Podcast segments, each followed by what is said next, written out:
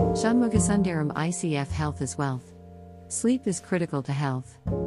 Photo by Anna Shvets on Pexels.com. The body requires at least 7 hours of sleep each night, preferably 8 or even more.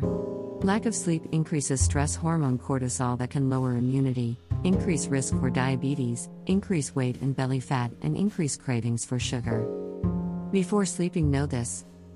I. Shastri, October 2, 1904, January 11, 1966, was an Indian statesman who served as the second Prime Minister of India, was born on October 2, 1904 at Mughalsarai, a small railway town 7 miles from Varanasi in Uttar Pradesh. His father was a school teacher who died when Lal Bahadur Shastri was only a year and a half old.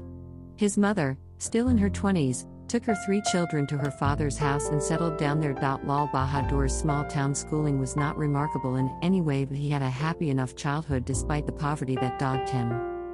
Lal Bahadur Shastri was 16 when Gandhiji called upon his countrymen to join the non cooperation movement. He decided at once to give up his studies in response to the Mahatma's call. The decision shattered his mother's hopes. The family could not dissuade him from what they thought was a disastrous course of action. But Lal Bahadur had made up his mind. All those who were close to him knew that he would never change his mind once it was made up, for behind his soft exterior was the firmness of a rock.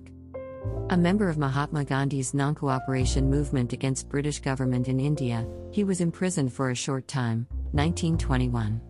Upon release, he studied in the Kashi Vidyapitha, a nationalist university, where he graduated with the title of Shastri, learned in the scriptures. He then returned to politics as a follower of Gandhi, was imprisoned several more times, and attained influential positions in the Congress Party of the State of the United Provinces, now Uttar Pradesh State. Shastri was elected to the legislature of the United Provinces in 1937 and 1946. When the Congress came to power after independence, the sterling worth of the apparently meek and unassuming Lal Bahadur Shastri had already been recognized by the leader of the national struggle.